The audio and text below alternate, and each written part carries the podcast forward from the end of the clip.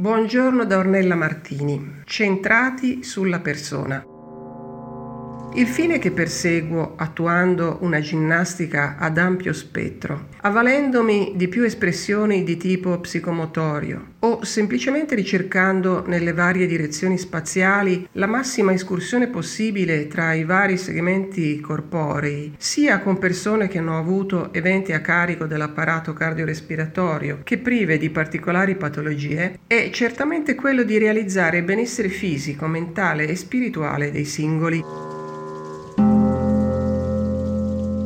Questa ricerca avviene nella certezza che si può stare bene ed essere assolutamente felici nonostante i cambiamenti avvenuti con l'insorgere e il perdurare della malattia.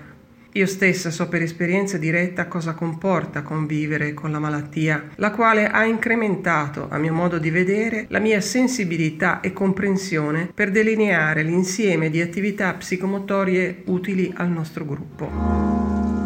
Ritengo che l'approccio più importante nel proporre degli esercizi adeguati e delle espressioni psicomotorie praticabili, secondo il mio punto di vista, debba tener conto del fatto che dobbiamo intervenire su un'umanità che percorre la sua vita in un mondo del fare dove le stimolazioni nervose sono iperattivate. Sappiamo che l'iperattività a sua volta innesca dei meccanismi di adattamento necessari che possono condurre alla malattia. In particolare mi riferisco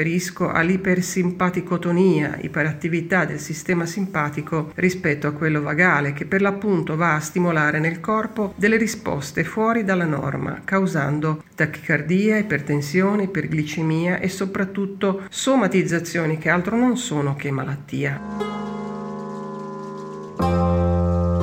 Per i motivi sopra delineati sarà fondamentale praticare le attività motorie in un ambiente favorevole al benessere della persona, avendo cura della parola come mezzo per diffondere uno stato di serenità e pace, consapevoli che tale stato predispone a una partecipazione attenta e centrata.